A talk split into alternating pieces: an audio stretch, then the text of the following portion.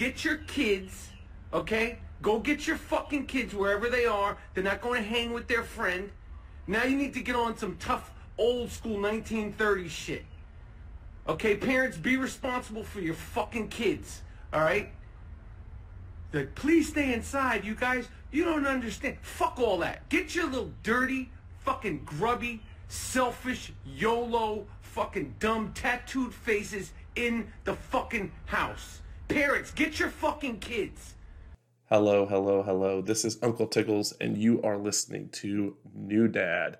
Yao boy seao to our listeners tuning in from South Korea, and Guten Tag to anyone in Germany that might be listening to this episode. And why might they be listening? Because we're talking about parenting around the globe with two dads from Germany and South Korea.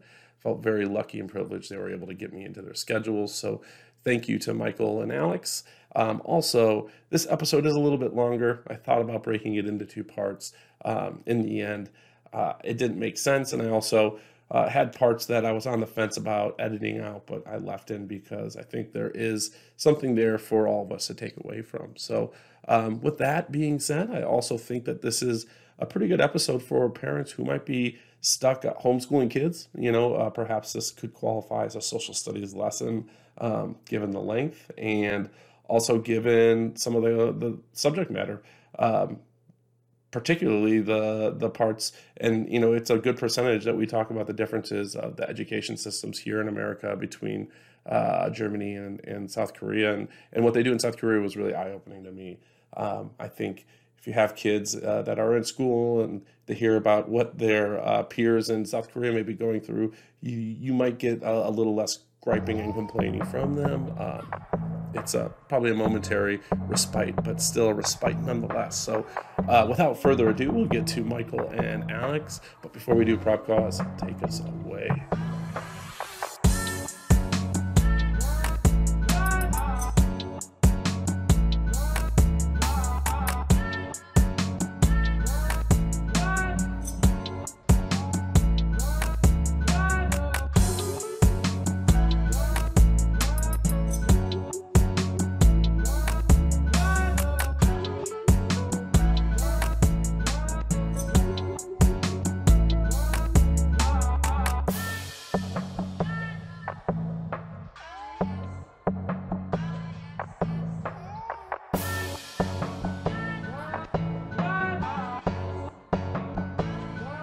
Welcome back. This is Uncle Tickles, and you are listening and watching New Dad. We are excited to have our Dads Across the Globe episode. Um, this is pretty timely considering some of the things that we're seeing and facing here in the States. And I have two guests who uh, are amazing dads and even more amazing people. Uh, first, we have Michael Klarfeld joining us from Germany, and Alex Meyer joining us from South Korea. Um, I know both these individuals, uh, you know, through different means. Uh, Michael and I have come to know each other through the fandom of A Song of Ice and Fire, which I've mentioned multiple times on the show, and more specifically our fandom for our podcast, History of Westeros. He uh, he's a talented artist who's done the openings there and uh, does a lot of amazing map work, which uh, I'm going to include some photos of. But Michael, why don't you uh, do our fans a, a, a favor and introduce yourself and tell them a little bit about yourself, where you live there in Germany, and, and what you do for a living. Yeah, sure. So, hi there. My name is Michael Klarfeld. Um, I live in Dresden, Germany. Uh, for Americans, it's probably, um, yeah, you can connect Dresden with, probably with a book that you've read at school, Slaughterhouse-Five by Kurt Vonnegut. Yeah. Um, this is where Dresden is mentioned. Uh, it's the capital of Saxony, which is a federal state in Germany, in the southeast of Germany.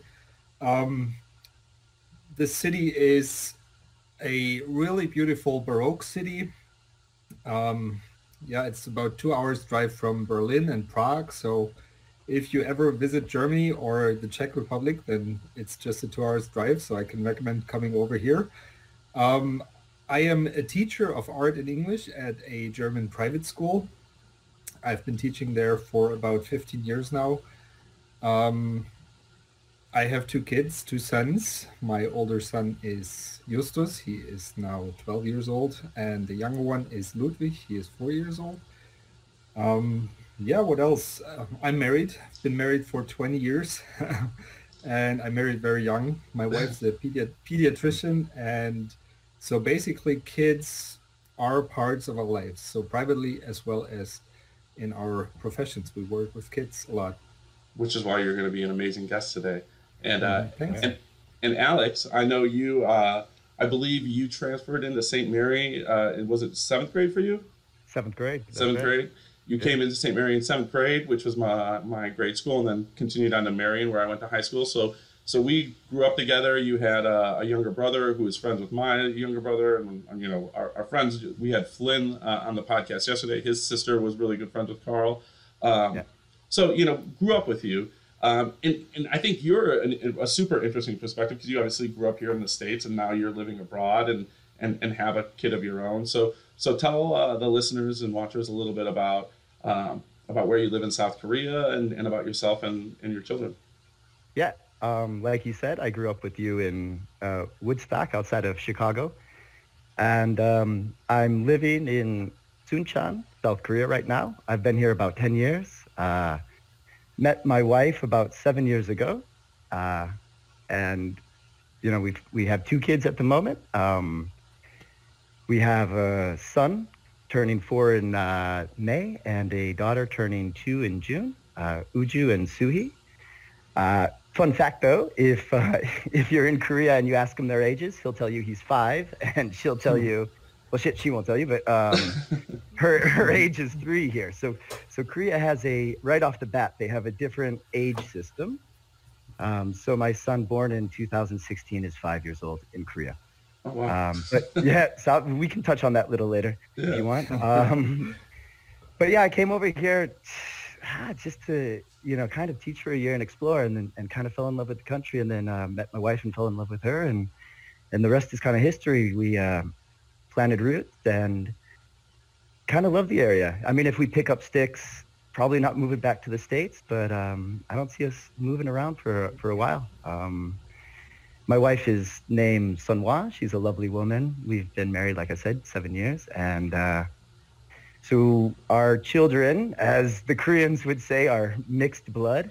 um, I don't know if that's P C in America or what, but... Um, that's what we call them. They're mixed blood kids here, half Korean, half Americans, and uh, just loving it. And I guess that's the gist and kind of what got me onto the podcast, and I'm glad to be here with you, Tom. Yeah, and, and we'll stick with you right off the bat because, you know, since you have this unique perspective of, of having spent ten years abroad and having two children and having grown up as a kid here in America, what are you seeing on just, you know, you mentioned a couple just, I think, subtle things right off the bat, but you know, what are the major differences, uh, you know, raising a kid in South Korea versus what your idea of raising a kid, probably, you know, what you thought in your mind as a child growing up, what your family life would be like here in America? Uh, so, the, like, the, well, the, the children being raised here, I mean, education is king, right? So, yeah, we're going to jump into that big time. Yeah, we'll jump into that. Both being teachers. The big thing, the, the major difference is education. Um, And, and you know, when I ask Korean students or ask Korean kids, what do they think of America or whatever, it, the, the biggest, they think freedom. Um, and that's kind of true. As, as a kid growing up in America, we, I mean, we had open spaces. We had tree forts and stuff. These kids are, you know, we live in pocketed cities and they go to school for ten, twelve hours a day. Space is at um, a premium. Yeah, space is at a premium, absolutely. This is, you know, seventy percent mountainous over here, and it's a small country, you know, the size of Wisconsin, basically. Um, but, you know, the main difference is is education, and um, they value that probably more than anything in this country. Um, and then, I mean, there's a lot of differences from, like, these kids, what they're exposed to here in Korea to what we are probably exposed to, you know, in the suburbs. Well, and, and give an um, example. Drugs, drugs, guns, guns. Um, gangs, um, multiculturalism. I mean, this country is very, you know, homogeneous. There's probably ninety-eight percent Koreans, right? So there's not too many foreigners. Um, and that, that is a big difference as well. So, so, so when you're saying guns, drugs, uh, you're saying that's something that kids in America are more introduced to versus kids here in South Korea? Yeah, man, there are no drugs over here. No uh, drugs. There are no guns, no drugs, no guns. Um, so there's no, there's that, that aspect of life, which we kind of grew up with, is not here. Right. So they, they don't even know about it, man. Like they, they do watch the movies. They see Hollywood. Mm-hmm. So they'll see, oh, cocaine, marijuana. They have no idea. Right. Gotcha. No firsthand knowledge of them. That's crazy. So it's, and so in that kind of, um, you know, in that vein, I guess this country is a lot safer, probably because there isn't, I mean, you know, with before when we were growing up with drugs not being legal or marijuana, but, you know, it, it brought out shady characters. So there's yeah. none of that here, right? So right. so there is bullying over here, but there isn't, there is no fear of, you know, what what kids do have to grow up in America, I guess. Michael, I'm going to switch to you for a second. What is the perception for for, for not just your children, but also, you know, your students of, of life in America and uh, and and what, you know, I, I guess growing up here would be like? It's basically, well, it's a tough question because um, what we're talking about is stereotypes that we have of America and American life, and a lot of these images that we have in Germany of America are based on Hollywood movies. Yep.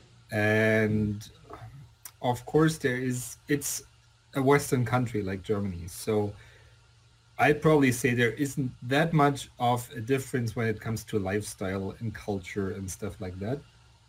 But um, of course there are differences when it comes to, let's say, um, the exposure to, well, gun violence. Mm-hmm. That's not so much of a problem in Germany. Um, yeah, the image that a lot of my students have is um, they are quite skeptical of, um, you know, American values like freedom and America first and all that stuff. You know, we, we doubt that this is true or genuine. Um, genuine. Yeah, it's more like a, you know, these Americans are crazy. That's, it's just bullshit. That's that's what people say. Totally. Um, I I can I can also see that there is some kind of um, maybe a little bit of an anti-American sentiment um, among young people, um, especially when you, you have this image of America being the world police. Uh, interfering in different countries where they shouldn't belong to and stuff like that. So you have that. A hundred percent. Well, yeah. and, and do you think that, that for you, do you, would it be fair to say that's, I mean, I'm sure to go back, you know, I, I, I studied history. So to really go back and, and especially when you're considering from a German perspective, you, you know, we're probably talking about, uh, you know, after World War One and Berlin or and the, and the Marshall Plan, it goes back that far. But, you know, on a world scene, I kind of started to feel that after nine eleven a little bit. It, it seemed like there was a moment where after the attacks happened, uh, the United States kind of had, I don't want to say pity, but had the, the sympathy of the world. And then we kind of took that sympathy and, and really just pissed it down the drain. Um, you, yeah, you could say that totally. Like, uh, I remember September eleventh, um, politicians here talked about... Um, I don't know the word, but complete um, union with the United States and, you know, brotherhood and stuff like that.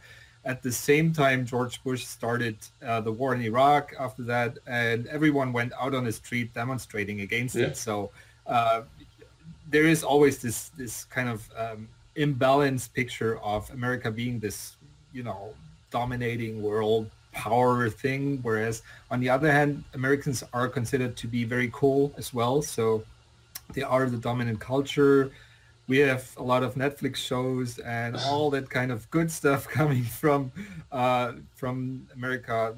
You have innovative artists, um, musicians, culture, and so both is valid. Right. Yeah. And, and and to to give Germany some credit, one of my favorite Netflix shows is Dark, and so that's a, oh, yeah. a German it's, show. It's so, brilliant, isn't it? Yeah. So so that's a brilliant show. So uh, oh, yeah. Alex, I'm curious. Do you notice in South Korea any of the anti-American sentiment among some of the younger people there, or um, is that something that is maybe hasn't seeped into Asian culture yet?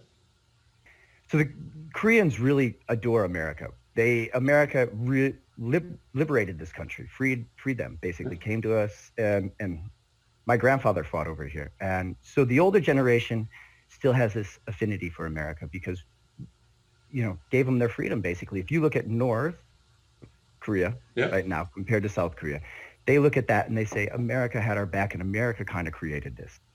Um, but how the younger generation now looks at, a, at America, it, it's very interesting. They, their opinions change just like anybody else's. Um, five years ago, the, they loved America. Um, and obviously right now they, they don't really understand Americans because it, it, like I said, it goes back to education. It goes back to what they want them or what they want to be when they grow up or what their parents want their children to be. And under the old administration, they saw a leader who went to the greatest schools, who spoke very eloquently, who was a true leader. And then and then this new administration came, and it was the complete opposite, where they it's very hard for Koreans to even translate what he's saying because he's putting Germans as well.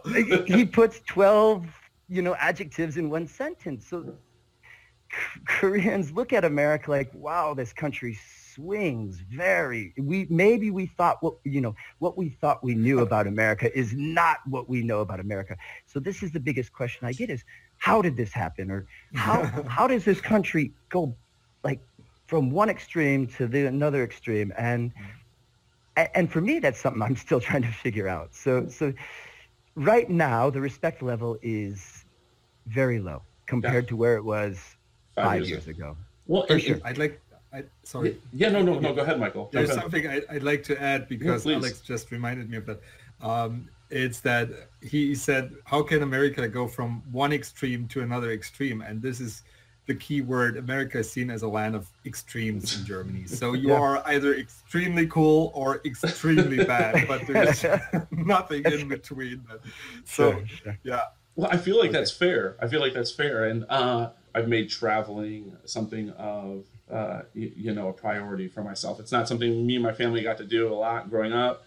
Alex, you know, you grew up, you, you know, the Papases didn't have a lot, uh, especially not to travel abroad. In two thousand sixteen or seventeen, we went to Africa and uh, we met up with some friends in, in South Africa that we had met in Greece. And all people in South Africa wanted to ask us about was Trump because we had ju- he had just been elected. And the perception at that at that time, at least abroad in and at least in South Africa, was that uh, Trump, you know, everyone in America loved Trump, you know, and, and that and that was the understanding. It was like, well, he was elected, so that means Americans must must love him. And it took a while for us to actually explain that the majority of Americans voted like for Hillary Clinton. Like, it, and and not only did it take us, uh, it, like that's pretty simple. It took a while for us to explain to them how the you know if we're a democracy, how more people could vote for Hillary and Trump could still win. So I'm sure. So since we're talking about it, I'm wondering if did you? I mean, is that kind of something that you guys felt uh, in the in your respective countries that people had the impression that most of America liked Donald Trump? And I'll start with you, Michael, because I know you're you're very connected. You follow this stuff closely. I'm I think you know more about American politics, American politics than most Americans I know, which is uh, uh, you know a sad fact. Yeah. The the. Interesting thing is that um, I'm teaching American culture as well at the school I'm working at. And whenever there's an election year, we follow along during the election and we go through all of the election procedures. And it's a very different system from Germany. So um, this whole bipartisan system is completely different. And every German student I'm teaching that says, this is a totally fucked up, unfair system. So at least I know my students understood at that time that this was something exceptional. Right. And so a majority voting for Hillary Clinton, but still Trump winning, that was like clear to my students that this is not based on a fair election procedure, but based on the electoral mm-hmm. system. I don't know if that applies to all Germans, because a lot of Germans say, well, he's democratically elected, so it must mean the majority must be for him and so on. We actually were in Africa on a safari with a German couple who were very pro-Trump at the time, but that's a story for another time. It was they were also yeah. very anti-Merkel, so I think I can see some some potential. Yeah, there are a few of those here. Yeah, yeah. Uh, they were not they were not uh, very nice people. So uh, Maybe go figure. Yeah, we have we have them too. Yeah. they're they're everywhere. Alex, everywhere. What about? Yeah. Uh, and I don't want to spend too much time on politics. I do want to you know swing it back to to, to parenting, but it, it yeah. is topical. I think it is important. It came up. So uh, you know, what was the perception there? I mean, you've already said they were kind of confused about how we could go from one extreme to another. Yeah, not just that. So, like five years, like literally. All my students were studying, there, there's these books, the Obama speech books, and they just learned his speeches and they would practice it in English. And and then all of a sudden Trump's elected and they literally can't translate his his speeches. It, it just doesn't make sense, most of it. Um, so, but then, but then, but then, so then they asked the question, how did this happen? How, you know, we, they always Good thought question. America, and because, because, when Korea looks at America, they think Harvard, Yale. That's what they see when they see America, the Ivy Leagues, right? Um, so this, how does this happen? And then when I try to explain, well, the majority did vote for for uh, Clinton, uh, that kind of blows their mind. Well, you guys are a democracy. Then I have to get into the Electoral College, and that's You, you, I can spend hours on that, and they still can't figure out why do we have this system um, that isn't a true democracy. You know, they, they just don't, they can't really comprehend it, and I don't blame them because when I'm explaining it to them, I can't really, I can't give justice to why we have it. So, so it's very difficult. Um, yeah, it's a. But, it, they, it, but there are other, there are Koreans here that that adore Trump. I mean. Like like Michael was saying, and, and like you were saying, all around the world, there are people that, that kind of worship him almost. They think he's this, I don't know. Um, yeah, it's a, it, I, it, it's an odd time to live because I feel like there are, you know, across the globe, no matter where you live, um, nationalism is one of these things that's kind of, it seems to yeah. be gaining a little steam. Um, yeah, yeah. My son was um, was asking about which country is the largest and which countries are the largest. And we looked at all these countries like Russia coming first, and you have the U S, you have uh, Canada, China, all of these countries. And when you look at the leadership of those countries, it's like, oh my gosh, it's just nationalism, nationalism, idiots, uh, dictators. Totally. Yeah. And you wonder, I mean, I think, you know, there are these historical, uh, you know, we...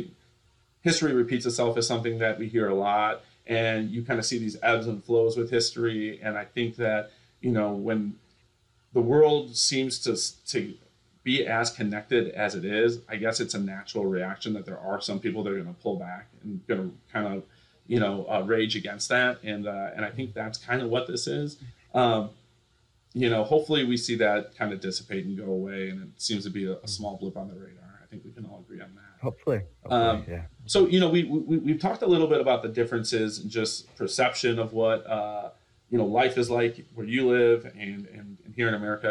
What about the, the roles of parents? In, in our own home, I've talked about this a little bit.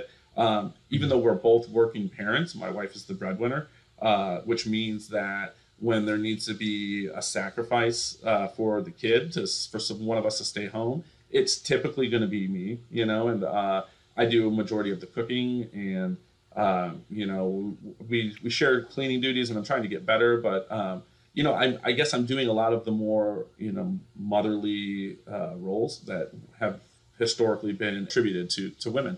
So mm-hmm. I'm, I'm curious, uh, you know, I'll start with you, Michael.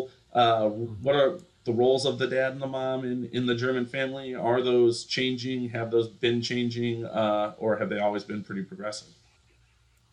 Well, I'd say it's uh, basically the same as you just described your own life. So, um, of course, there have been major changes in the last decades uh, when it comes to the traditional image of what roles do men take on, what roles do women, wh- who is the bre- main breadwinner, who is the homemaker, and so on. This has been changing, of course. You have like...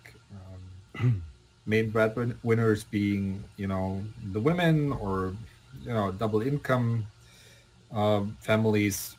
Yeah, that has been changing in general. So um, talking about myself, um, being a teacher, I am finished at about three o'clock in the afternoon. So I'm um, earlier at home than my, than my wife. So usually I'm the one with a more family friendly um, schedule, so I'm taking on a lot of the, um, the housemaking and caring for the kids and getting them from kindergarten to to um, home and so on.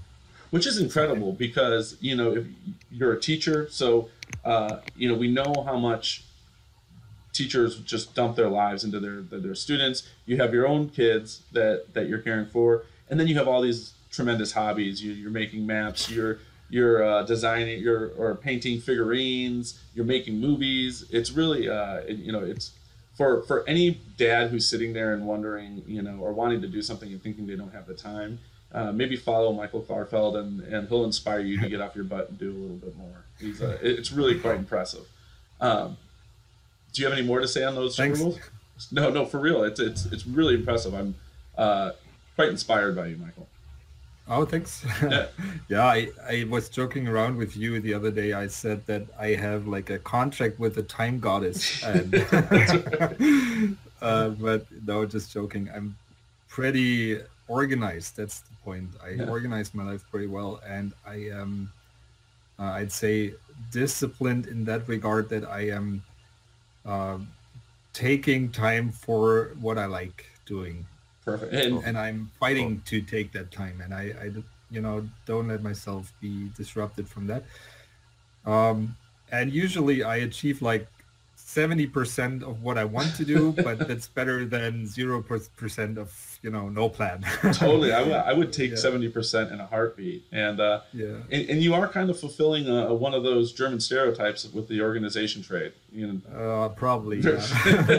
Very organized. But I don't know if that, I, I think that's a cliche. Yeah. You know. Fair enough. Probably. Uh, Alex, what about you? What are the, the parental roles, the gender roles like in South Korea? Um, sure. Are you seeing those change? Are they pretty traditional?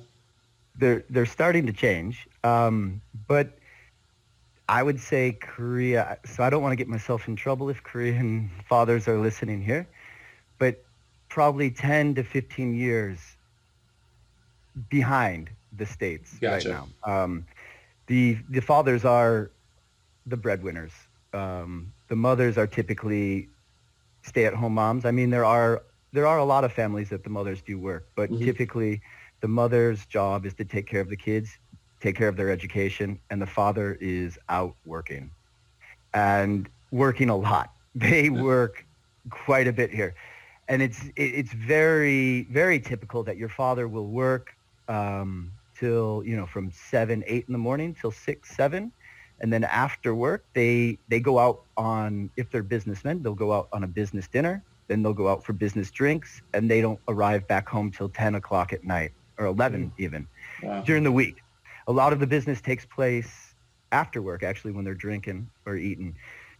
Um, so, so I mean, the kids are in school and they're in after-school programs. They're in these hagwons and stuff. So, I mean, during the week, they don't see their parents that much, and they hard, they don't see their father too often. Now, I want to be very, very careful with that because there are a lot of fathers that do take care of their children at night. They do have family dinners, but typically, I would say... Um, the father takes care of the kids on the weekends, takes them out, takes them hiking, takes them, you know, out to do things. But during the week, the father is working. And and the uh, another thing that's very kind of interesting is the majority of, like, m- I would say most families, the um, the paycheck is deposited into the the mother's account. Interesting. So they're the they're so the, the they're running the household. Make, Yeah, they're running the household and running the like economics, right. you know, the mac- microeconomics. So they they, and then they give the um, husband some allowance money, basically, and it's very fascinating. Um, kids, you, when I first got here ten years ago, I mean, it has changed quite a bit, but I do I do a lot of private lessons, so mm-hmm. I go to the homes of the students. And ten years ago, eight years ago, whatever, I never saw a father. nine o'clock, ten o'clock, they were just, oh, they're out working. And they come home eleven, twelve, leave the house at seven in the morning. And they see their kid, fathers on the weekends. Um, so it is, it, it's kind of more extreme than America. It, it needs to oh, change. Yeah. And and it needs to change because it is really having detrimental effects on the, the society as a whole. Because if you look at the marriage rate in Korea, it is one of the lowest in the O E C D. The birth rate in Korea is the lowest in the O E C D. And the reason because this is because women don't want to be put in these roles, right? right? And and women working in Korea, I think the the wage gap between men and women is the highest in the O E C D wow. between men and women. So this is something Korea needs to work on. And the new administration has been working on it. They've been trying to uh, put in policies that really are, you know, focused on, you know, women working in the workplace and being able to take care. And and it is, it, it is having some effects, I would say. It is definitely changing. It's it's a, it's a slow change, but um, it is changing. Um, so let me ask you one I question. Wish I, yes. Yeah, I, and I'm curious. I, I know in some Asian cultures, uh, the the grandparents also live in with the families. Is that is that true for Korean culture? Yeah, South absolutely. Korean culture? Yeah. Um, Is that pretty typical? So our, my my uh, mother-in-law doesn't live with us, but mm-hmm. she is she's at our house every day. Mm-hmm. I mean, she's watching the kids. Um, she cooks and cleans. We pay her as you know. She she lives down the street basically, but um, yeah, it, it, it's a it's kind of expected. You know, the the parents take care of the kids, pay for everything, give them, up, and then when the kids get married, pay for their first house, pay for the wedding. So all the money that like I'm making now goes to the children, not into a retirement, because in the uh, because they know that when the children start making money, then they start taking care of the parents. Gotcha. Um, so there, yeah. So a lot of parents do live with their their their um their family. Um, luckily, I don't have my parents living with you. Yeah, luckily we're not living my. I mean, I love my mother-in-law to death, but. I, Yeah. You know, yeah, you, you, it's nice to home, have, right? It's nice to have your own but, personal but space. That, that's a very question, very good question. That that, that is um, very common over here. A lot more common. I have a question. I have a question mm. to Alex. Um, yes. Would you say that? Well, or could you like describe how um, this absent father um, has an effect on on boys? Very good question. And and I ask my students about this. Um,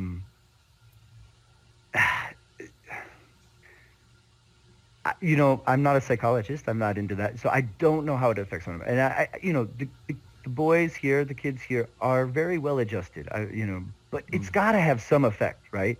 Not yeah, having yeah. your father home for dinner every night. And I really need to be careful because there are so many great Korean fathers that I do know. That do finish work at five o'clock and go home and have dinner with their kids, but yeah. that would be the exception to the rule. Um, yeah. But but the kids are not home also at five, six, seven p m. The kids are at school, so n- no one's really home. You know, we're so we're, I'm at my school right now at eleven. Our last students just left at ten. You know, yeah. so students. I'd say the majority, maybe ninety percent of students are in school. Then from school, they go to a uh, Taekwondo.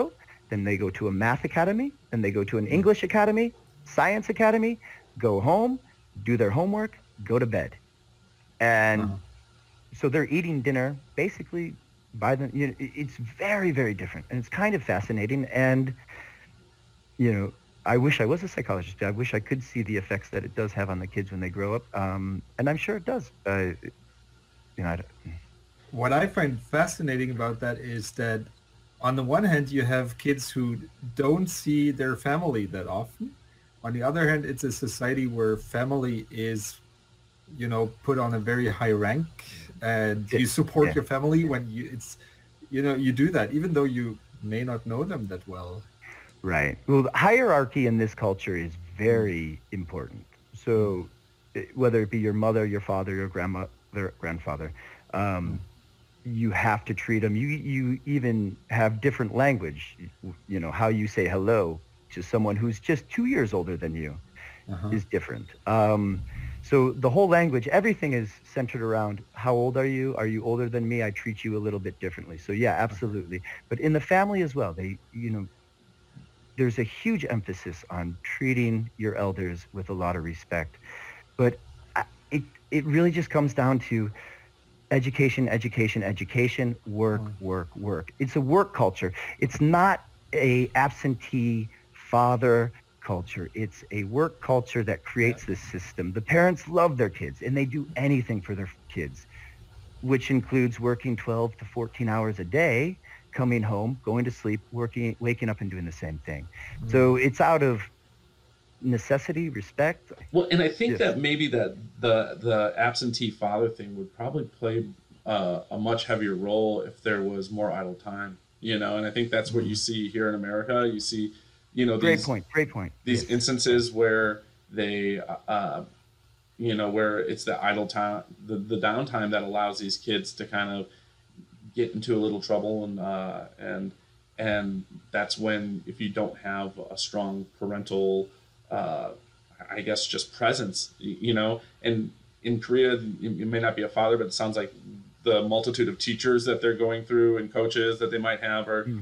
are kind of uh taking these roles, and and also you combine that with the uh the variable of uh you know, this pressure to succeed, to support and provide for your family when you're in that role, and it's this kind of perfect storm for for what you guys having. But I think that would be disastrous in a lot of other cultures. Alex, you, uh, you you you touched on the education system there in, in, in South Korea, and you know, so we might as well jump into this because I think it's a, you know, ed- education plays such an important role in the development of our children, and you know, I don't know too many people who would um, argue against that. Maybe the only thing that plays a greater role is the parents. So uh, you know, we're covering the parenting side on this podcast, and so that's number one. We're going to cover the education side now. Um, Alex, you kind of talked a little bit about yours, so I'll let Michael jump in. Um, mm-hmm. So, so what does a typical education look like for a student there? And I did some research; it's very interesting. Yeah. Um, before I start on that, I just want to say one thing: you can talk about an education system, and you can talk about teachers within that system. And no matter what the system is, if the teacher personality is, uh, you know, somebody who loves teaching and who's just a good person and loves their students, you can have good teachers in bad systems. Excellent point. And they can have they can have a, a huge impact on the student, no matter what the system looks like. Um, but coming to the German education system, um, I think there is one major difference to the United States that I see. Correct me if I'm wrong. Um, we do have obligatory school. Um, so we have to send our kids to a primary school and at least a secondary school. Uh, that's obligatory. We can't do anything about it. You can't homeschool your kids here. In America, as far as I understand it, there's an, an obligation to educate your child, to somehow make sure your child gets an education no matter how. Uh, in Germany, you have to send them to school. That's correct. We have a um, five-part education system, starting with primary school. Um, then secondary school, there are two um, two steps in secondary school. So the first one is till grade ten, so till students are sixteen years old. And if they are good enough with their marks, they can continue going to what we call a gymnasium or high school. Mm-hmm. After that, after that, there's university and all kinds of other um, schools for elderly people and so on. So this these are the five steps. Maybe interesting, we don't uh, include kindergartens into the education system, so we don't see kindergarten as part of the education. There's also um, some social thing that you probably have to uh, understand about the system is that we have a federal state, so we have a central government, but education is part of each individual federal state of Germany. So every state does it a little bit differently. But all in all, it's the same principle in every state. But, you know, how long each student has to go to school is different from federal state to federal state. Interesting. Now, have, oh, sorry. Well, you guys have, I, I I thought I had read something about a system um, where you're, where students are separated by their ability to a certain degree. Mm-hmm. There's four separate mm-hmm. uh, classes that you can kind of fall into. And then is that, or maybe the...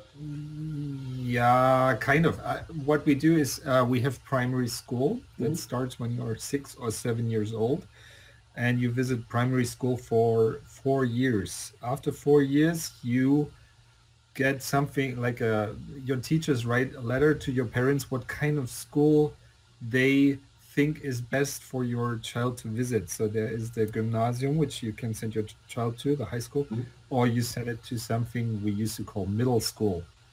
And then there is um, the third one is called Hauptschulmain School, which is like um, like a mix between the two. No, it's like for students with learning difficulties gotcha. and so on. Okay. So, vocational school. Um,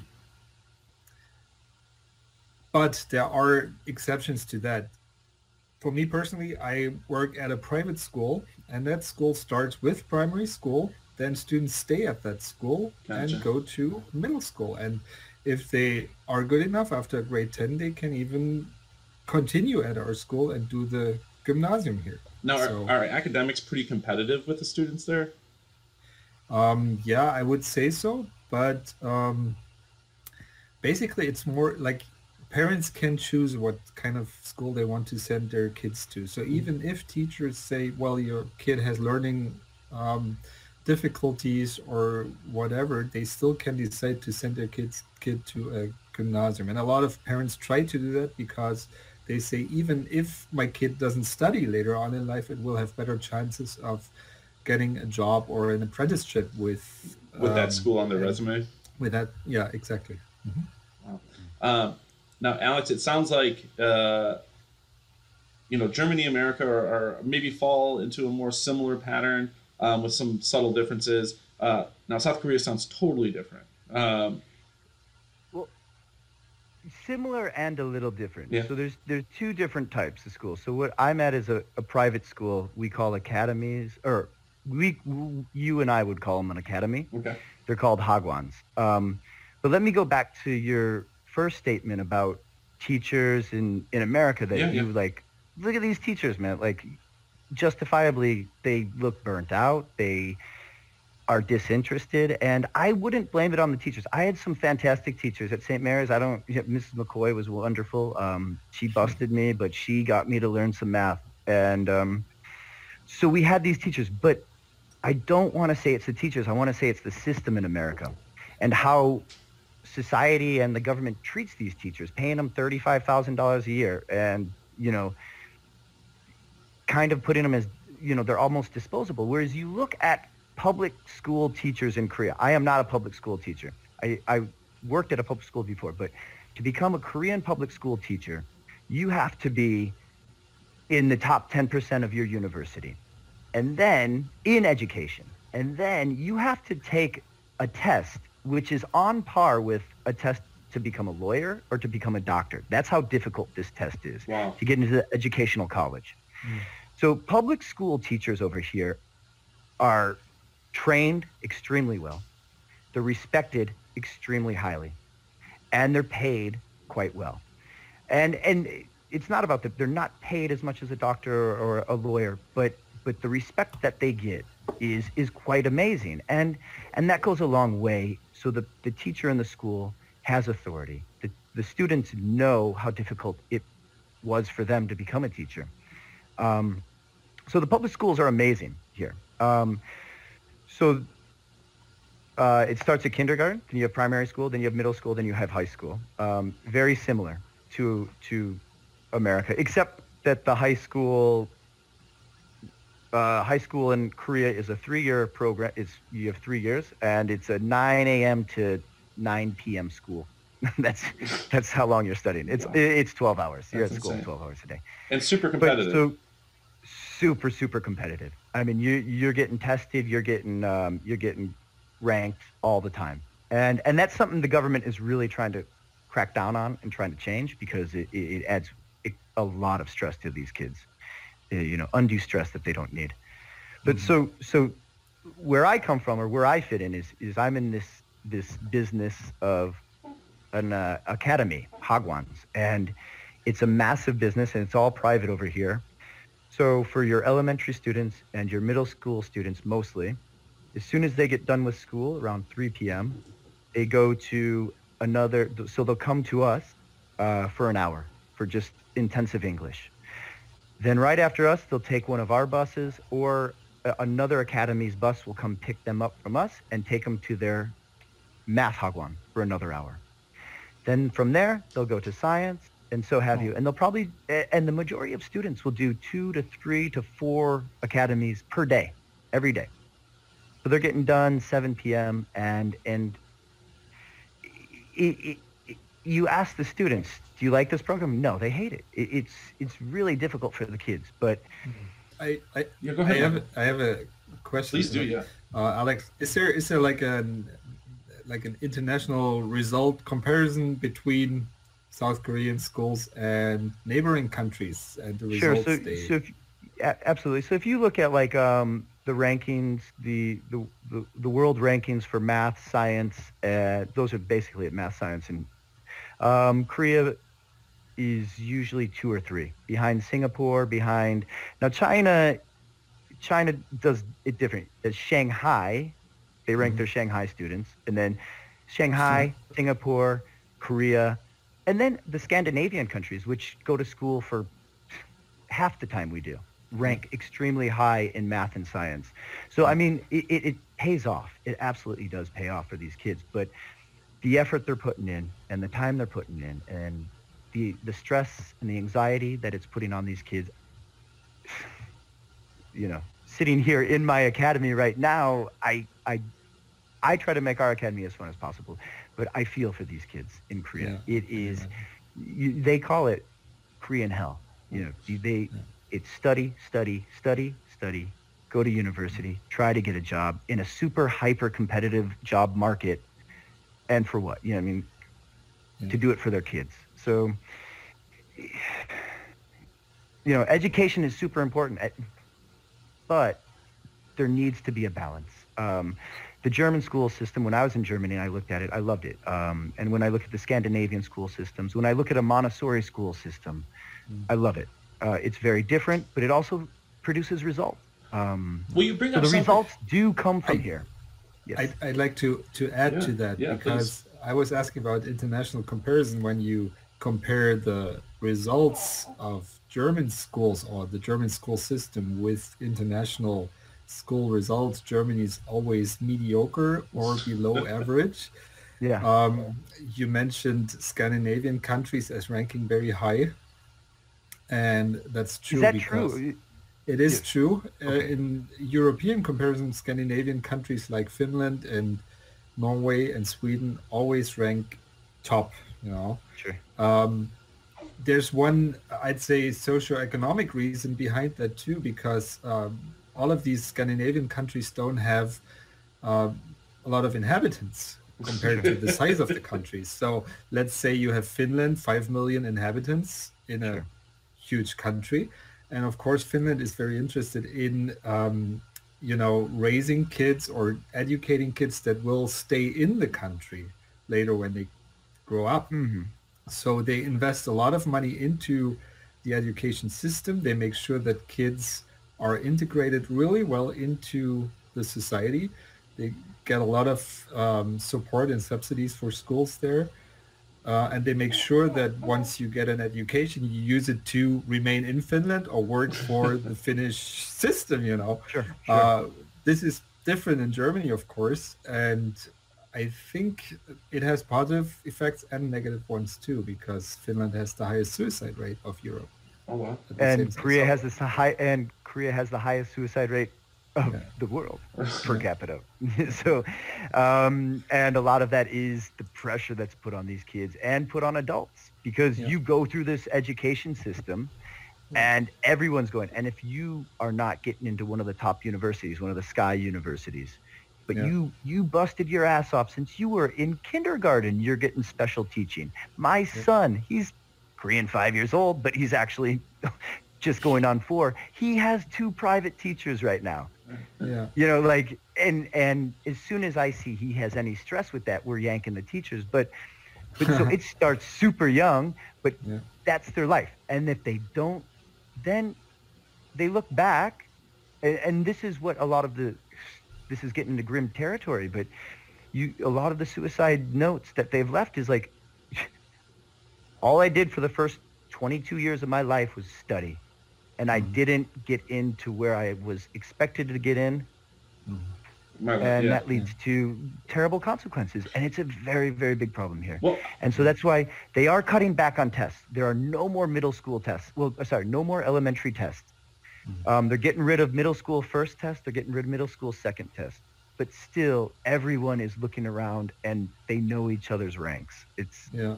well, hyper, I, hyper competitive. I wanted to ask you, Alex, then, um, hmm. having having grown up in a system much different than the one you're currently, you know, working under, outside of free time, you know, I, what do you think these kids are missing? You know, because they're they're gaining a lot. Yeah, they're they're gaining a lot. So I mean, is it is it just the personal experience? Because I think of that downtime I had and the relationships I was able to form, and I'm sure that these kids are still forming friendships and stuff. But um, you know, I I wonder what's the sacrifice.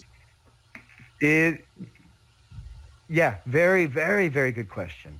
Super on topic, and and I was actually talking with some of my students this week about it. Um, like, so we're calling this thing right now Corona Vacation, mm-hmm. right? And we're talking about what do you do on your vaca- on this Corona your vacation? Because Koreans Koreans don't really have a vacation, but yeah. this is a vacation because they can't go to school, kind of. So they have to. And I ask them like, what do you do? And they go, oh, mm, mm, it's boring as fuck. We don't know what to do. And they asked me, what did you do on your summer vacations? I go, we go build tree forts. What's a tree fort? This is a thirteen-year-old kid asking me, what's a tree fort? And maybe it's different because we didn't have smartphones. We didn't have technology. We had to go out and do stuff. Right. But they're missing this. Just go out and... Imagination, and, right? Yeah, imagine and just do something. Go in the woods and get lost and, and you know, fuck off, man. Go have fun. They don't have they that. They don't know how to do so, that. And and uh, another point kind of to that, um, I, I do summer camps. I bring students home to Chicago for the summer for two weeks. And it's a super chilled. I just bring them to the lake. And usually the second or third day, they're like, what's our plan? What are we doing? What do we do today? I go, hey, no plan. You're on a lake. There's a fishing pole. There's a boat. Go. Right. And they they literally look around and like, have to figure out how to if they're not being told relax, what to do to, if they don't have an itinerary it, then they're they're so lost. It's such a such a structured life, so they're missing that unstructured freedom that gives you the time to create, to think, to make magic, to make a tree fort. And and so a lot of people say, oh, Korea has no creativity. That is not the case. There are lots of creativity. Well, look at and Parasite. You can see that in the Oscars yeah, this I was gonna year say, you can't talk about South Korea without talking about bombs. Yeah, you can't exactly. So, so there is, but that is the exception to what's going on. I mean, well, I, the movie scene in Korea is amazing. Like, you, you got to check out all his movies. Yeah. Oh, I, yeah, I, I'm, I'm a huge fan of his. Whoop, sorry. Cool, cool. Uh, but um, yeah, man, to get back to it, they, I, it's tough. They they're sacrificing a lot. They're sacrificing a lot that. When I look back as a child, hanging out with my friends, riding bikes, just, just, I don't know, doing nothing. Yeah. That was some of the most, you know, formative years. I don't know, important, yeah. formative years, important, important parts of my life when I was a kid. You know what I mean? It, it taught me who I was. Now on the flip side, so, you got Michael over in Germany who's making movies with his kids, right? Yeah, yeah. Can you talk about uh, um, the movie you made with your children? Um, which part? Well, I can talk about the movie making. I. Uh, you know, because I think it's such an important part of development or developing that ima- yeah, yeah, that imagination yeah. that we're talking about isn't isn't happening. Yeah. Well, like like a lot of things, um, I just started doing something and then it grew out of proportions. uh, so uh, just for fun, as a as a teacher at that private school where I work at right now, when I started there, I had to do some kind of project. I had to take over a project no matter what. So I decided start starting to draw comics with kids and cartoons, and then I thought, why not make movies? And we started doing, you know, crappy short movies, and uh, I got a colleague who got interested, and since then we've been working together for twelve years now. We are doing these movie projects twice a year with students. And the thing is, Germany has a culture of uh, movie competitions or school competitions yeah. where schools cool. can, cool. you know, make movies. And uh, the quality that we achieved made sure that we won those competitions. So you get a lot of money in those competitions. Oh, wow. We bought new technology, um, which made sure that we could make better movies and won more competitions. And um, one day um, I was approached by a band to make a music video for them. So I started creating my own movie making business. Just it came out of a school project. That's awesome. So, um, but I've continued doing like movie projects, and you can check out some of the stuff on my website. I'm doing that with students. They do that voluntarily and they love it. Super cool. Um, the, the last, yeah. I think it was the last one that you had made is, I think it's the only one I've seen, but it was, uh, again, for people, we'll, we'll put Michael's website up, uh, you know, as, as we're watching this, go check it out. It was, you know, very, very well done and, uh, you know, high quality. So, I, uh, yeah, it was based on an American short story. that, that's right. Yeah, that's figure right. that out yourself. yeah. Um, so, you know, we talked a little bit about the education system. I, I'm curious about another, you know, I guess it might be system or, uh, you know, I, I'm wondering for, for, for, for you, Michael, in Germany, when, you know, uh, a young couple or an older couple has their first kid, and let's say they're both working like you and your wife, what, uh, you know, what sort of benefits are you Are you able to kind of go and um, and use? Do you guys have paid time off, maternity, paternity leave, anything like that? Yeah, we do. Um, so there is. Um, I'll try to explain that without rambling and, and adding too much bullshit here. Um, there's something we call maternity or paternity leave, uh-huh. and we have a second thing called maternity protection. Uh, maternity protection means if um, a woman gets pregnant and she's working, then um, six weeks before she's giving birth, she uh, has to leave her job. So okay. there is, she can't continue going to work, and that protection lasts until wow. eight weeks after the birth. If a gynecologist says there's a problem, supposedly a problem, it can start earlier than that. Uh, she gets paid the amount of money for the last three months, so that the yep. average amount of money she earned in the last three months, this is what she gets during that time, uh, partly paid by her employer, partly paid by her insurance. And um, after maternity protection, there is this thing called maternity leave, and this can be shared by uh, can be a husband staying at home or wife, so mother or father can stay at home for twelve months, and you get paid oh, by wow. your employer and the insurance. twelve months. And you can share wow. you can even you can even share that time. Like if both stay at home for some time during those twelve months, you can prolong it to fourteen months. Oh wow. So dang. I did that I did that with my second kid. Um, with my first kid, my wife stayed at home. She was still studying, so she just skipped university, but uh, we were both working when our second kid was born, and we shared that time, and we split the working day, the work days. So I went to work two days a week, and she went to work three days a week, and yeah, you know, the other one stayed at home with the kid. That's beautiful, and you did that for fourteen uh, months. Yeah, that's awesome. That's awesome. I, I, yeah, I'm, I'm currently feeling guilty because I, so you know, just. Again, here in the States, it's going to differ from state to state as far as what I think some of the state laws are. And then also, depending on your company, your company is not obligated to offer any sort of paternity leave. So my company does not offer any paternity leave, um, but uh, a federal law called the Family Medical Leave Act allows me to take up to twelve weeks unpaid. Um, and so I was uh, the first, my first go around with my son, Shepherd, I only took five weeks, took those unpaid. Uh, this go around, you know, I realized that I felt I really missed out. So I took the, uh, the full twelve weeks unpaid, which, you know, sadly, a lot of a lot of uh, families here in America aren't in the position where they can have uh, the dad. You know, we talked about gender roles changing, but I would say, you know, still the majority of breadwinners are the dads, and just most dads wouldn't be able to take twelve weeks unpaid. Um, you know, we're in a unique situation. Alex.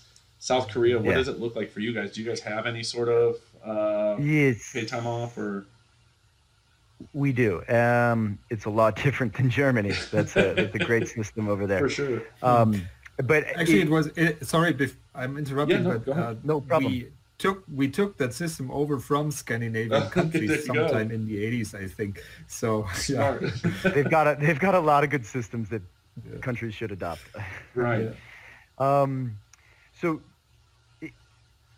I, I hope I'm on top of it, because the um, the paternity leave over here has been changing year after year. But right now, when I just looked it up, the, the mother would receive ninety days, forty-five days before uh, due date and uh, forty-five days after.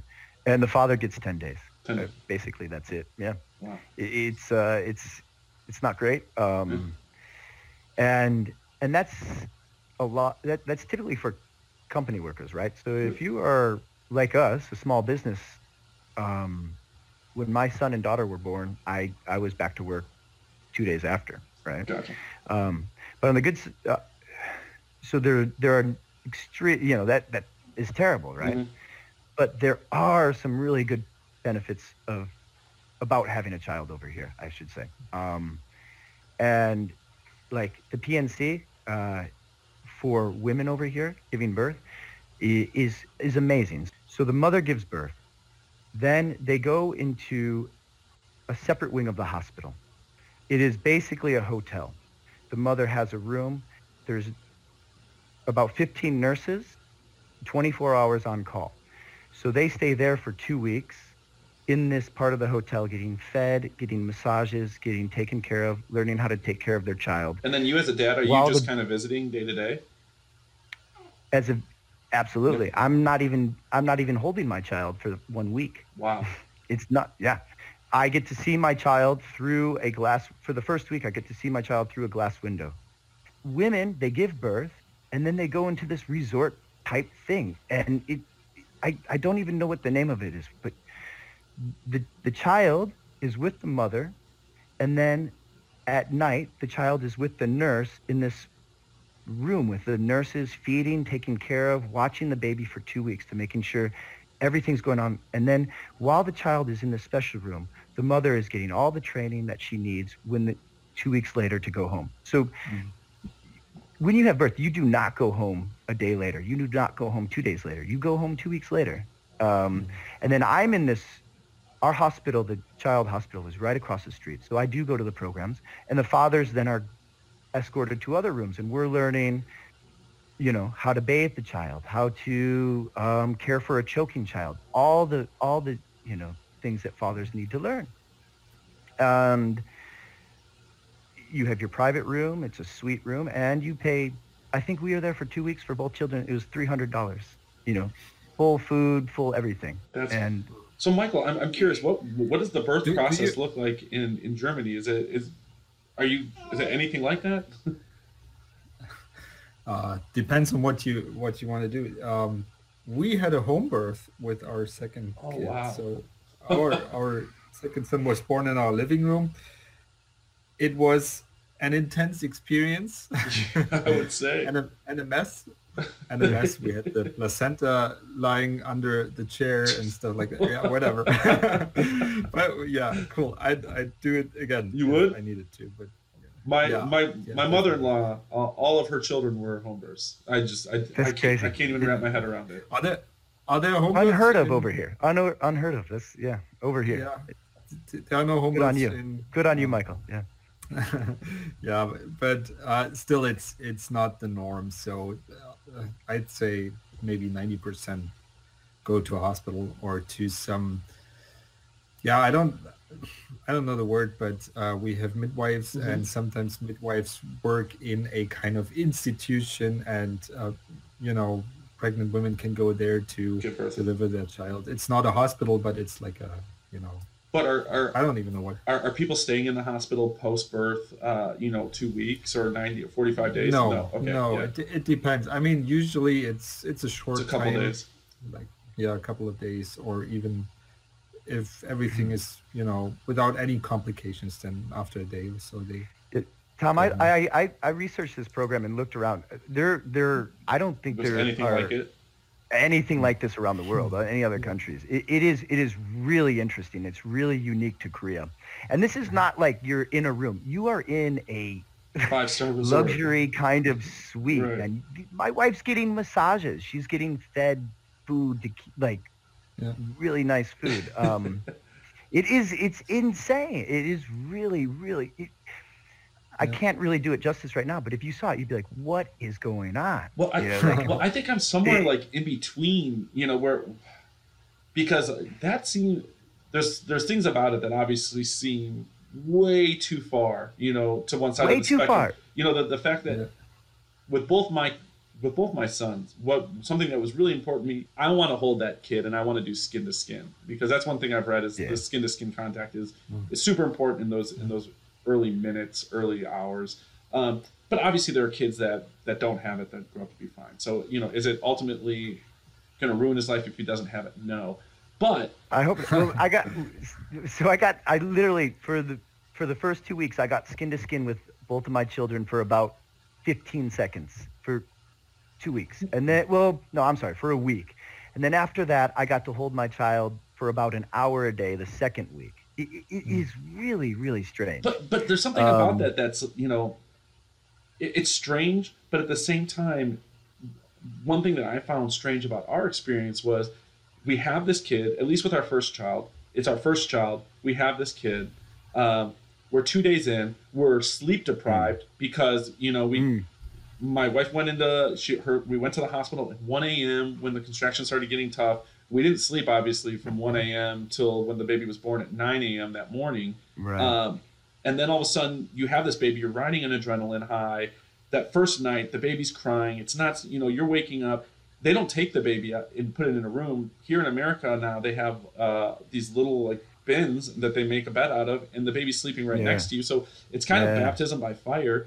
And then all of a sudden, sure. forty-eight hours later, you're in a car with your kid driving away. There's no nurses, no doctors. And, yeah. and you know, we talked about this in the in the first two weeks. There is this moment where you, you and your partner look at each other and you're like, what the fuck? We're supposed to keep this thing yeah. alive. Like, it's yeah. on us. We, we've, we've had this for forty-eight hours. So I think it could be a little bit longer. And, and I think there. And that's it. Yeah. No, and I think there's things that the nurses could do to help you Uh, go home a little bit more well-rested. You know, I, I do think it's important because like, you are going to have to do these things. So if the nurses are doing it for you and then all of a sudden you go home, now you're screwed because you haven't done any of this. Mm-hmm. But um, gosh, man, it's a, it's a, it would be nice to be there a couple extra days and to have maybe a massage or two thrown in. But like the experience you just explained, when I, when I tell my Korean friends about like my brother and the child, you know, just similar situation, forty-eight hours in the car going yeah. home, they are like looking at me like, or what the, yeah. why would you do that? You know? The mom's like, not even you, healed yet. Yeah. Yeah. That, yeah. The mom is, mom hasn't slept. The mom is, you know, so the program over here is set up not to just to protect the child, but also to protect the mother. Totally. She's mm-hmm. gone through a huge, intense, traumatic you know, ordeal. A hundred percent. Yeah. You just gave birth yeah, and it's trauma. And so, so, so they are, they're feeding the mother this, it's called seaweed soup, because seaweed is good for the blood over here, I guess. Um, and making sure the mother gets eight hours of sleep every night.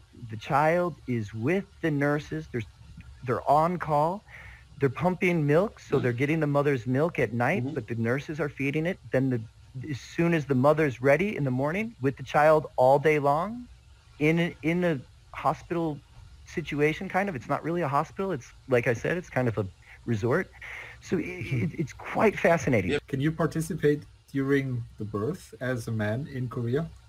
Like be in the same, because in, in Germany you can, you can, you know, if you're in a hospital as the husband, if, husband, if there yeah. are no complications, you can, you know, yeah. join yeah. the woman. America as well. Yeah.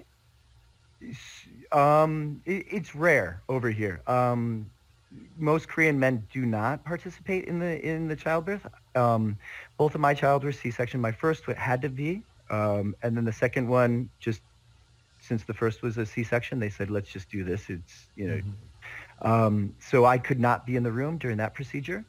But I've had foreigner friends that over here that have given birth, or, or you know, they're, you know, they, yeah, they've had a child, and they demanded I'm in the room, and mm-hmm. the doctors kind of backed down and said, yes, you can be in the room for a natural, for, you know.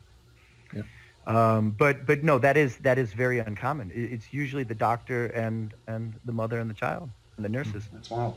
That is fucking wild. Yeah, it is. It's very interesting. Mm-hmm. Now, uh, it's much different, much much different. Yeah. Uh, I I just have a couple more questions. I think two more, and then one that Michael had for the group. Uh, what is the typical activity uh, or activities that that you find yourself um, participating in with your kids? You know, what does that look like for for for you in Germany, Michael? Hmm. Um, I think it's it's difficult to make general uh, remarks about that. I, I can speak about my own. Yeah, yeah, yeah. For your own kids, like, yeah, because so, they're gonna have different so interests. For my own kids. kids, like my small son is four years old, so uh, you know, we just play. Yeah, we uh, we have all the kind of you know uh, Lego stuff, and yeah, we play. We also play board games. Mm-hmm. um there's um I play board games with my older son quite often. There's one favorite one we have, it's Zombicide. It's an American game. So we just run around killing zombies, and it's cooperative, and we love it. Uh with my younger son, I also play board games. There are a lot of very cool um board games for small kids as well. Yeah, we go outside. I spend a lot of time on playgrounds with my kids. Yeah.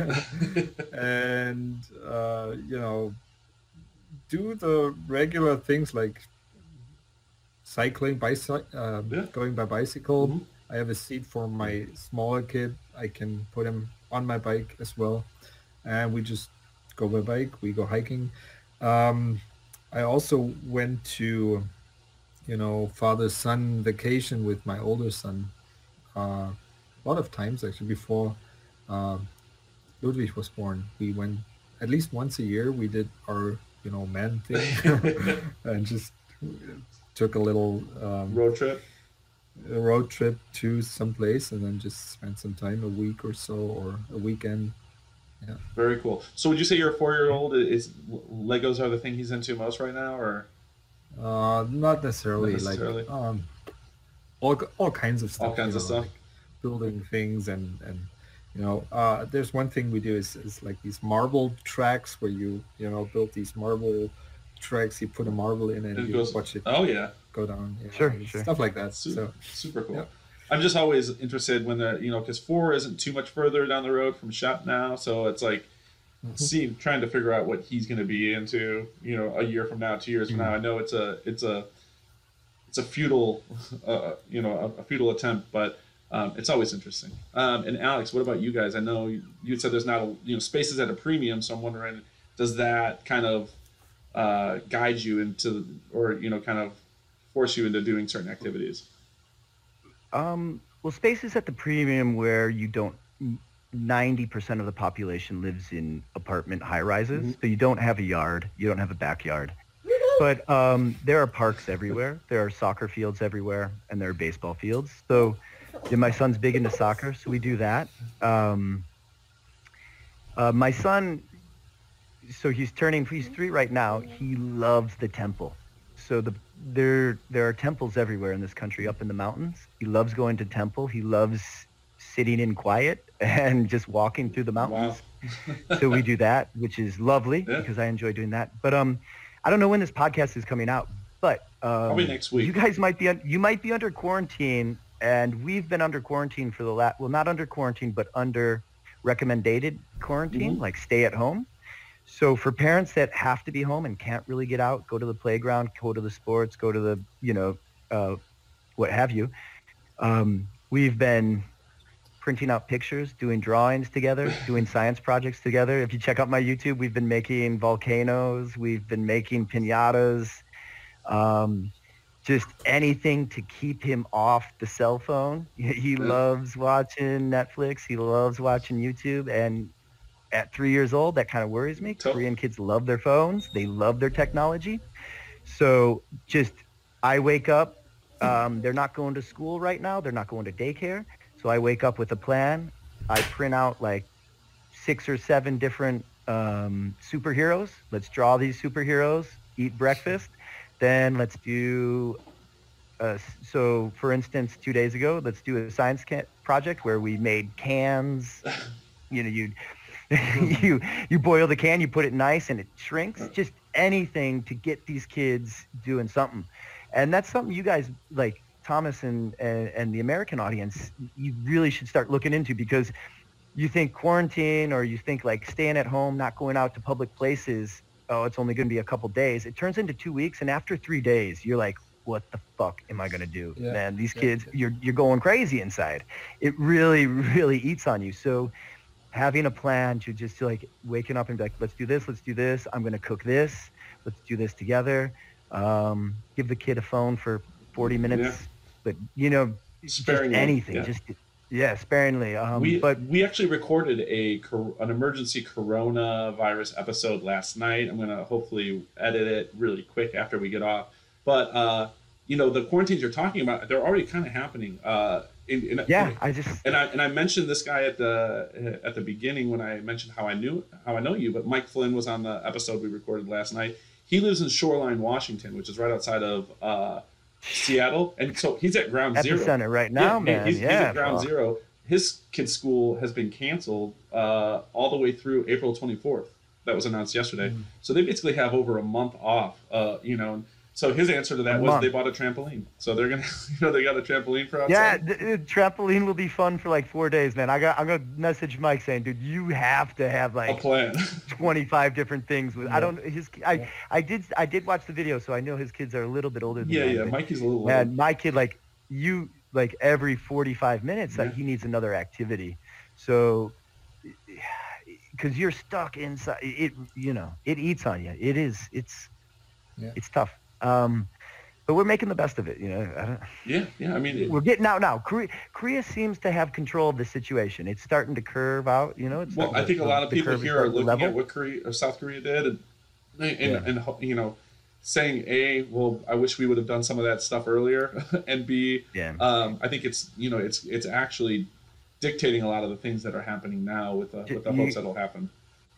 Yeah, man, trace, test, and treat, man. Yep. That's what you got to do. It's not about closing borders. It's about tracing contact, testing contact, and then treating the contact, because it is in those pockets.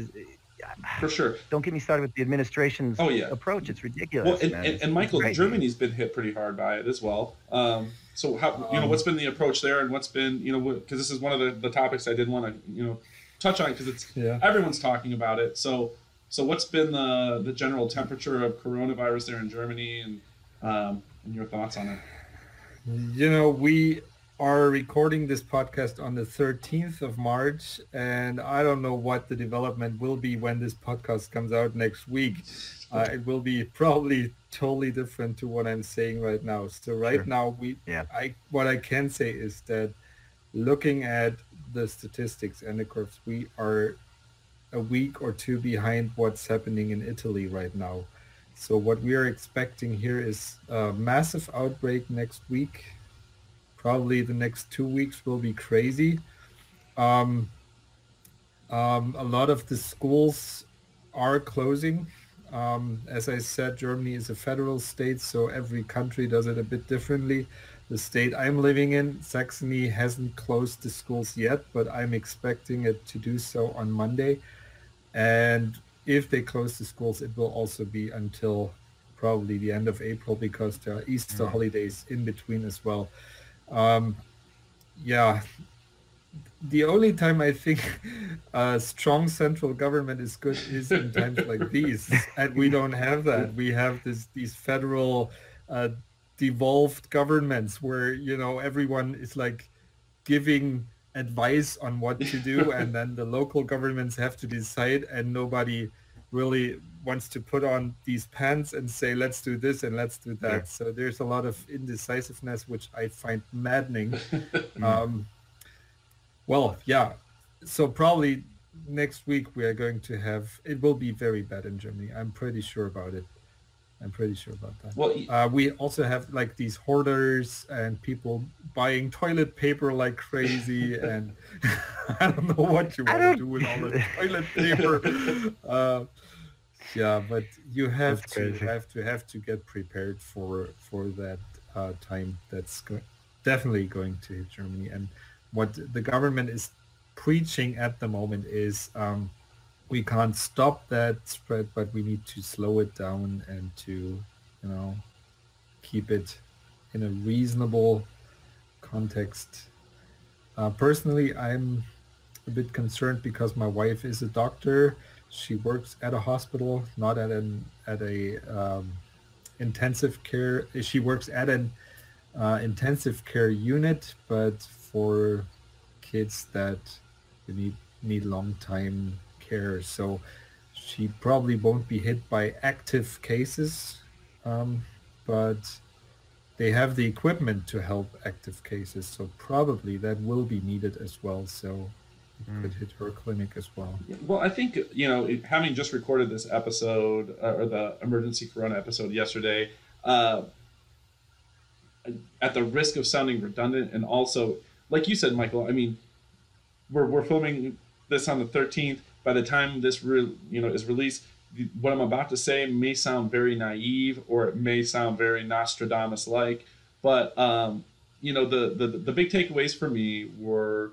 Uh, One, that the biggest positive is children, while they can carry and they will be infected, aren't necessarily uh, manifesting the symptoms like like other people. So that's the biggest number one takeaway for parents who are listening. You know, knock on wood that yeah. this doesn't mutate and change, but uh, assuming your child doesn't have any sort of respiratory um, issues to start off with, your kid's probably safe. So. Uh, you know, that's mm. that's the first thing that I'm taking and, some solace in. And even let me let me pick yeah. that up. Even if that virus mutates, mutation in a virus doesn't mean that it gets more lethal or more dangerous. It, mutation usually leads to a faster spread. Correct. Survival is the biggest part in a mutation of such a virus. Yeah, so it, it, I don't think it will get more lethal than it already is. It's probably more uh, able to spread yeah, faster. Yeah, just more contagious. And then uh, yeah. right. the other thing is, you know, and this isn't to be. you know, callous. I, I said, that, you know, my mom is uh, an at-risk, a higher at-risk person. She has respiratory disease, and she's, uh, you know, in, in that age range where it's dangerous. So, um, but, you know, for relatively healthy young people, it's it's an illness that will, you know, cause some inconvenience, but you should be able to recover fully and, you know, with very minimum impact to yourself. And the, the big danger and the big scare is transmitting it unknowingly to people who are more susceptible. Um, mm-hmm. So, you know, again, it's still scary, but you know, it's not as if you you get this, you're going to die, or your kids are going to die. No, um, you no, know, so, no, you know, no. and, and we're having the hoarding here too. And really one thing that I think this has brought up in my household um, that I think really lends itself nicely to this worldwide um, conversation, because this is something I've I've encountered on my travels across the world, but you don't see it here in America. And it's very uh, related to this idea of people hoarding toilet paper, is the the bidet, and uh, and it's made me really consider getting a bidet. Um, you, Love it. Yeah. What is what what what is a bidet? A bidet. It's what? One of those little like. Sorry, I, I... It's a it, you you have it in the toilet. Cleans your butt yeah, with water. It's the water thing that sprays in your butthole.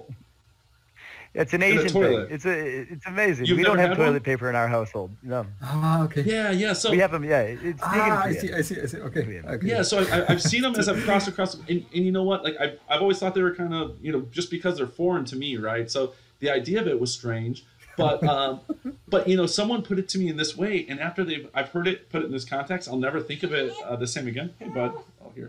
Uh, is hey, if you had poop on your arm, would you just wipe it off with a piece of paper?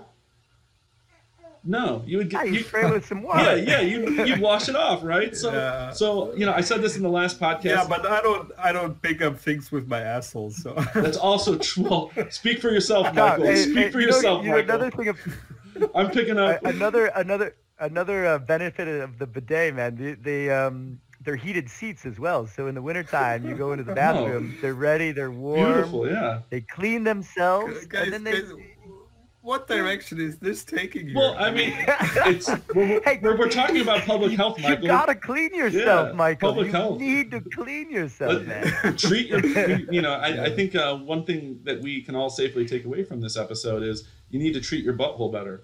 So, uh, you know, that's number one. Your butthole. Treat your butthole better. Wash where the sun doesn't shine. Well, well, oh, I know a lot of buttholes out there, so I need to treat them better. That's right. That's right.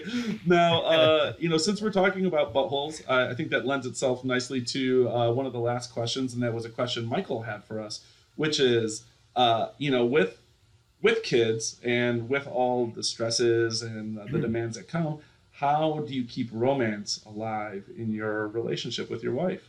Um, and, and, you know, Mike, I'm glad you asked that because it's a big part of the New Dad podcast.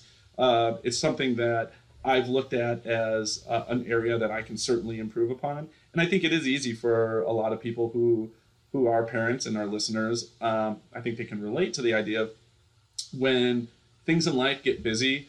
Uh, it's not to say that your, your, your spouse or your partner is the one that typically gets the shaft, but it's easy to look at little things that go a long way, and those things just kind of unconsciously drop off. So I've been personally more conscious of that. Alex had a had a uh, a unique way to put this, but I think it you know it's a much simpler way to, to say what I what we try to do. I think it was what beer, whiskey, and a hotel room.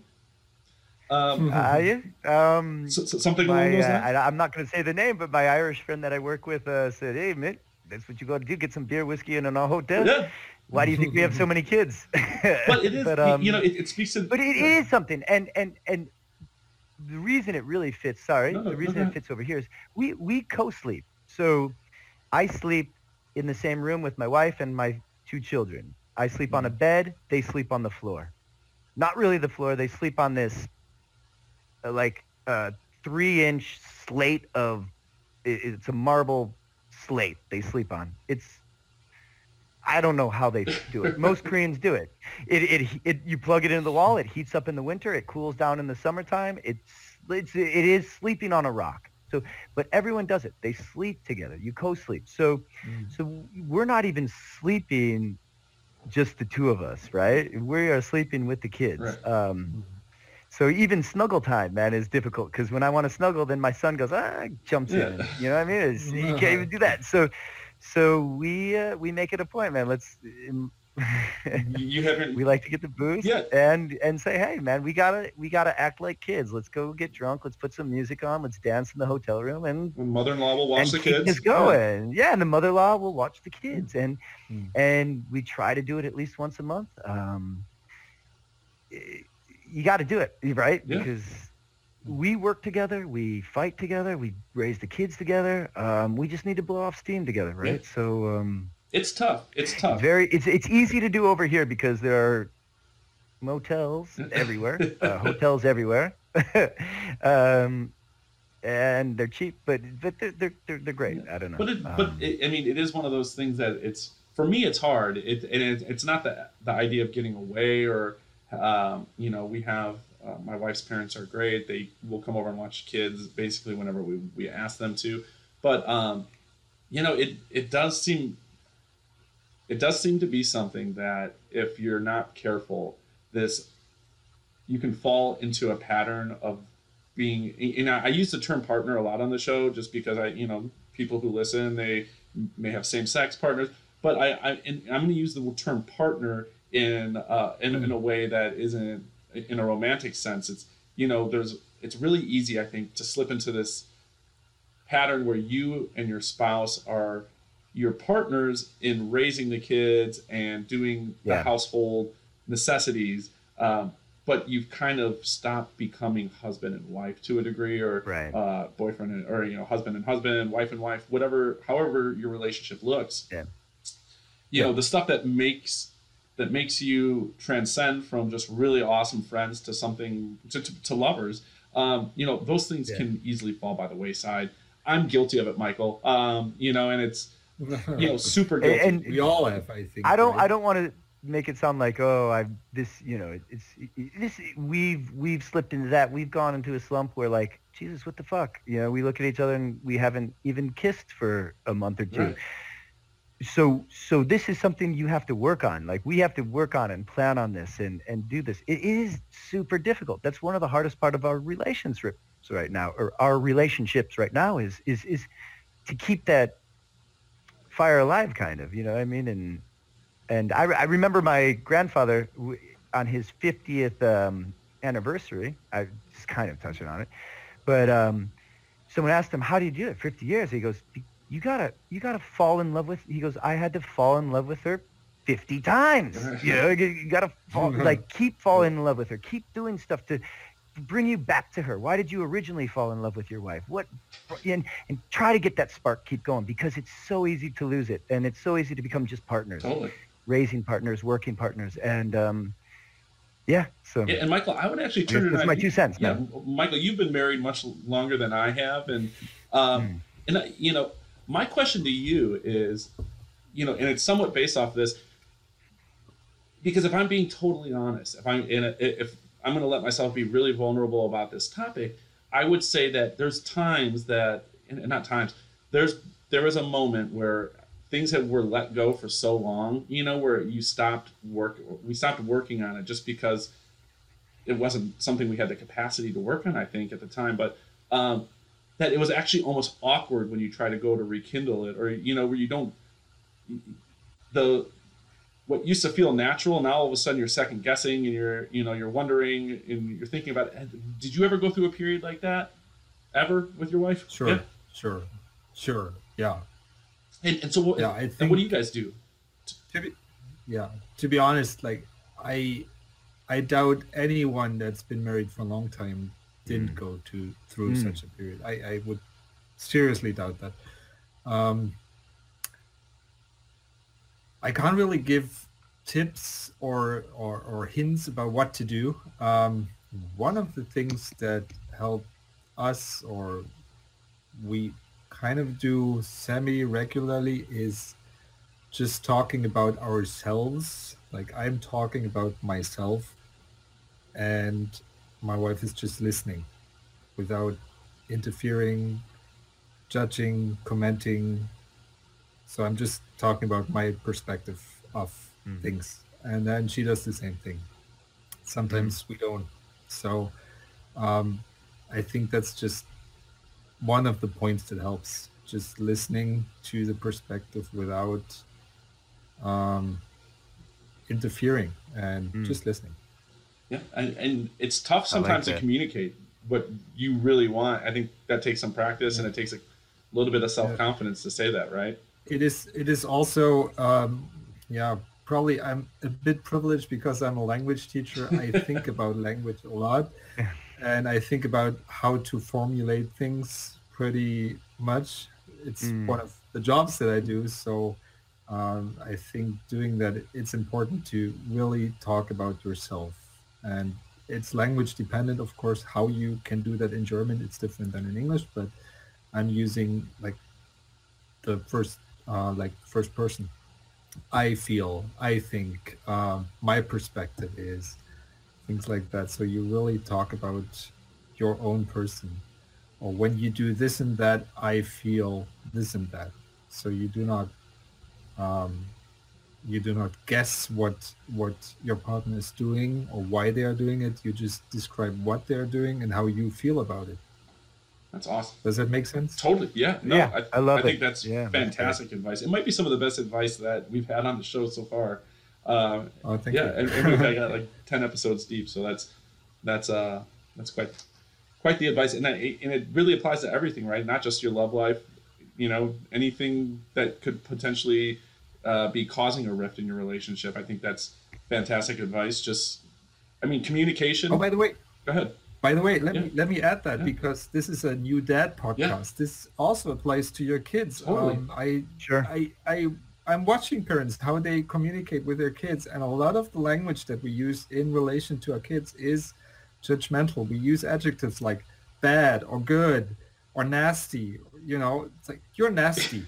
Instead of saying, I can see you doing this and that. Right. And that makes me angry. Yeah. Yeah. You know, you describe yeah. what you see and you describe how you feel about it. That's different than saying you're nasty doing that, because this is judgmental language. Well, yeah, and, and yeah. trying trying to avoid that with your kids also helps to give them language about their own feelings at that moment. Well, and kids are amazing when you give them the opportunity. If you speak to them that way, Michael, I think you hit the nail on the head. You'll see that the way they respond to you is much different than if you said, "Hey, quit being bad," or, you know, or yeah, you know, or, or something along those lines. It's it's an excellent point, and I think something that uh, I I need to be more mindful of it at this point, as Shep's getting into an age where he's testing things and his communication is limited, so his frustration levels get you know raised super quickly.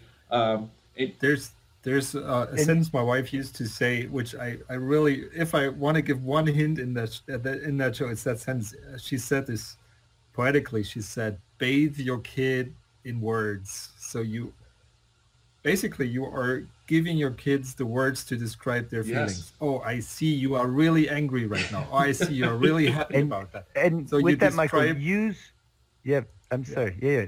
use descriptive words, you know. Yeah. Um, adjectives, adverbs with your children at a, such a young age. Use as many words as possible. How are you feeling? Why? What is the color you're feeling? The the the emotion you're feeling? The sound that you're hearing? Try to get them like like just the way you would speak to your wife. Speak that to your child. Really look at them and listen to them, because they have so much they want to say, and they have been soaking up this language that they hear for the last three, four, five years, and they want to use it. And if you look at them and ask them to, you know, to use it, they will use that language. And we, I was, I just got done. I got this book, is the thirty million word project, and it's about kids soaking up languages. And and when you are on a, a nature walk with your child, and they say, what's that, Daddy? It's a tree. And then you ask your ch- child, Uju, touch that tree. How does it feel? What color is it? What's that branch like? Oh, it's green. It's you. It, it, it, they're just expressing themselves. Kids want to express themselves so much with language, and they're bursting with it. So if you just listen, instead of, you know, yes, son, go, you know, you know, be quiet or whatever. It's, it's so easy to say, yeah, you're doing great. That painting is good. That picture is good. But just superly get involved, yeah, I yeah, guess. Yeah, be in the moment. Would be one of my advice. Man, man, just totally be there. one hundred percent Tom, be there. Thomas, you can see you're talking to two language teachers. Correct. Here. It's beautiful. I love it. I love it. Yeah. Now, Michael, were you finished on your thought, or do you have anything else to add? Yeah, yeah. Sure. Perfect. Um, Sorry to cut you yeah, off, Michael. Yeah, no worries. No, no, uh, no problem. Now, now, Alex, I wanted to give you an opportunity. Uh, was there anything, you know, having lived in the States, having now lived in South Korea, is there anything you wish American parents would implement with their own children that you've uh, come across there in, in South Korea uh, throughout your parenting life so far?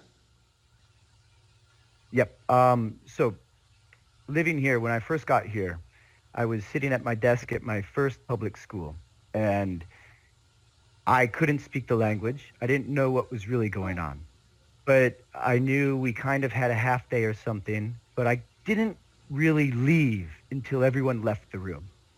And while I was leaving the room, uh, one of the teachers came over to me and said, Alex, you have very good nunchi. And I had no idea what this meant. So I went home, and then I asked my Korean friend, I go, what's nunchi? And nunchi is, it translates to eye level.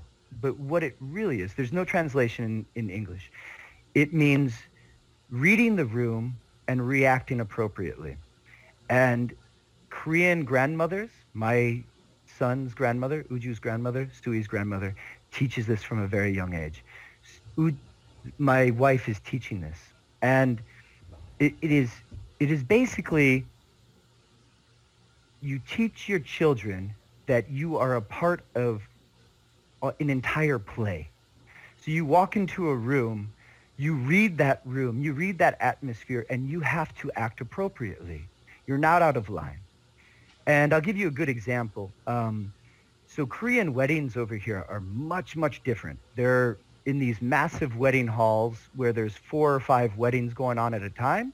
One wedding comes in, the other one goes out, and then there's a huge buffet room, okay? And all the weddings congregate, that's where they eat, in the buffet rooms. And we we went to a wedding, and we were in the long buffet line, and my son was acting up, you know, grabbing my my wife's skirt. I'm hungry, begopa, begopa, I'm very hungry. And she got down and she looked at him and she goes, look at look at this room. What is everyone doing? Everyone is in line. Everyone is waiting. Everyone's hungry, not just you, Uju. Remember that. Act appropriately. And he, he this was he was he was just at three years old, and he he got it, and he kind of shut up, and he did it. So you teach your children this word nunchi, and there's a lot of literature out on it, and it's it, it's teaching them how to be a part of your society. And you talked about earlier, like in your in America right now, or even in Germany, running and raiding toilet papers and stuff. Mm-hmm. You would never see that in this country. And in fact, the the the one scarce product right now is face masks. I'm at my academy right now. Right below us is a pharmacy. Every day they line up. The, the face masks are delivered. They're sold at two. And they line up. They queue up perfectly. And if the face masks get sold out before the last customer does, you will see every single day one of the other patrons taking out the package and giving one or two to the people who did not get it. Because that's nunchi. They realize we are in this together. Mm-hmm. And if I act a fool, if I act selfish, that's not going to just affect me, but it's going to affect this society. And if it f- affects the society, it's going to have a detriment on the society. Yeah. You see it in road, like road rage. You don't really see it here. Like, um, and I asked one of my Korean friends, why, like, you are stuck in traffic. Why, are, you know, you don't, why, no one's getting angry. And my friend looked at me and said, you, you're not in traffic. You, you are traffic. Mm-hmm. You are this problem. Yeah, yeah. You know, like, why, it's you, it's everyone. That is nunchi. And if you just talked with your kids and said, hey man, this is, this is what's going on. Look at what's going on. Look at what other people are going through. It's kind of awareness, hyper awareness, but it's, it's, um, it's one quality that I love about Koreans, and that makes this society such a beautiful society to live in, because they get it. Like, they realize you are, yes, you are an individual, but you are also a part of a collective society, and you're just as strong as the weakest in the society. So let's let's do it together. That's awesome. Right? And that's what nunchi is. I think that's a that's a beautiful beautiful concept put into one word, and yeah. I think that's the basic universal struggle that we have as human beings. Is like, on the one hand, finding our part in society and seeing ourselves as part of the bigger picture, even not only society, but history. Um, mm-hmm. On the other hand, not losing ourselves as individuals in that, sure. because that can that can happen. And you described some aspects of Korean society where that happens, and individuals losing themselves in society, which is right. bad as well. Yeah. Exactly. So. Yeah, you don't lose your society. You're a part of it. You're a part of the play. You're a part of mm-hmm. this whole, you know, tapestry that is around you. And it, and it works both ways. You cannot, like, be part of a society without being uh, good at being alone with yourself and mm. reflecting on your own good and bad sides without judging yourselves. And, well, I think it was Socrates, right. or, you know, Socrates said, an unexamined life is not worth living. You know, it's, right. yeah. yeah. No, guys, uh, this guy's getting a little hungry. I think, you know, we've taken up the most part, or the better part of about two hours. And, um, sure. you know, we got some really good stuff. So I, I do want to let you go, but before I let you go, uh, you know, I want to give you guys a chance to plug anything. Michael, you, you mentioned your website. Do you want to give the folks uh, a shout out to where they can go find your maps and, and your movies and all that good stuff? Yeah, basically it's just go to my website, Claradox, like Paradox, only with a K L, claradox dot d e. And it's in German and English, so if you see it in German, you just search for the language button there, and you can look at it in English. And if you want to watch my movies, they are with subtitles, so no problem to watch them. Yeah, yeah just go there, check out my stuff. And people who know uh, my wife, Lita, if you look at uh, Michael's Dornish map uh, and identify Nymeria Sand, you might actually yeah. recognize Nymeria Sand there. So there's a little hidden Easter egg for uh, for the Lita Pappas fans out there. Um, Alex, anything you want to plug? I know you have a YouTube channel. I got a YouTube channel. Um, yeah, so I don't know when this is going to drop, but like you guys said, it's uh, it, what day is it today? It's, uh, it's the third. March fifteenth okay. here now, um, or March fourteenth. But um, if you guys are stuck inside and you got kids, Suncheon, Alex. S U N C H E O N, Alex. Um, I've got some stupid magic tricks. I've got some trick shots. I've got some games that you can play with kids. I've got some... The trick shots are impressive. I mean, I don't know how... You saw them. Yeah, I, I see the trick shots on Facebook, too. Um, yeah, yeah, how yeah. often okay. do you... This is probably a question you get often. You know, what's your average amount of shots before, you, you know, you have a made one? Some of them, I mean, these are... Really, a lot. Okay, a lot. Okay. And the kids... So, so I got a camera set up in the corner, yeah. and then... Um, it's just constantly It's kind recording. Of like a... It, it's a. It's actually... It's a... It's a It works quite well in the classroom because I tell the kids, I've got this, like, it's called Chicago English. That's my academy, mm-hmm. Chicago English money. If I make a shot, I'm going to give you all money, and then they can redeem it and buy stuff.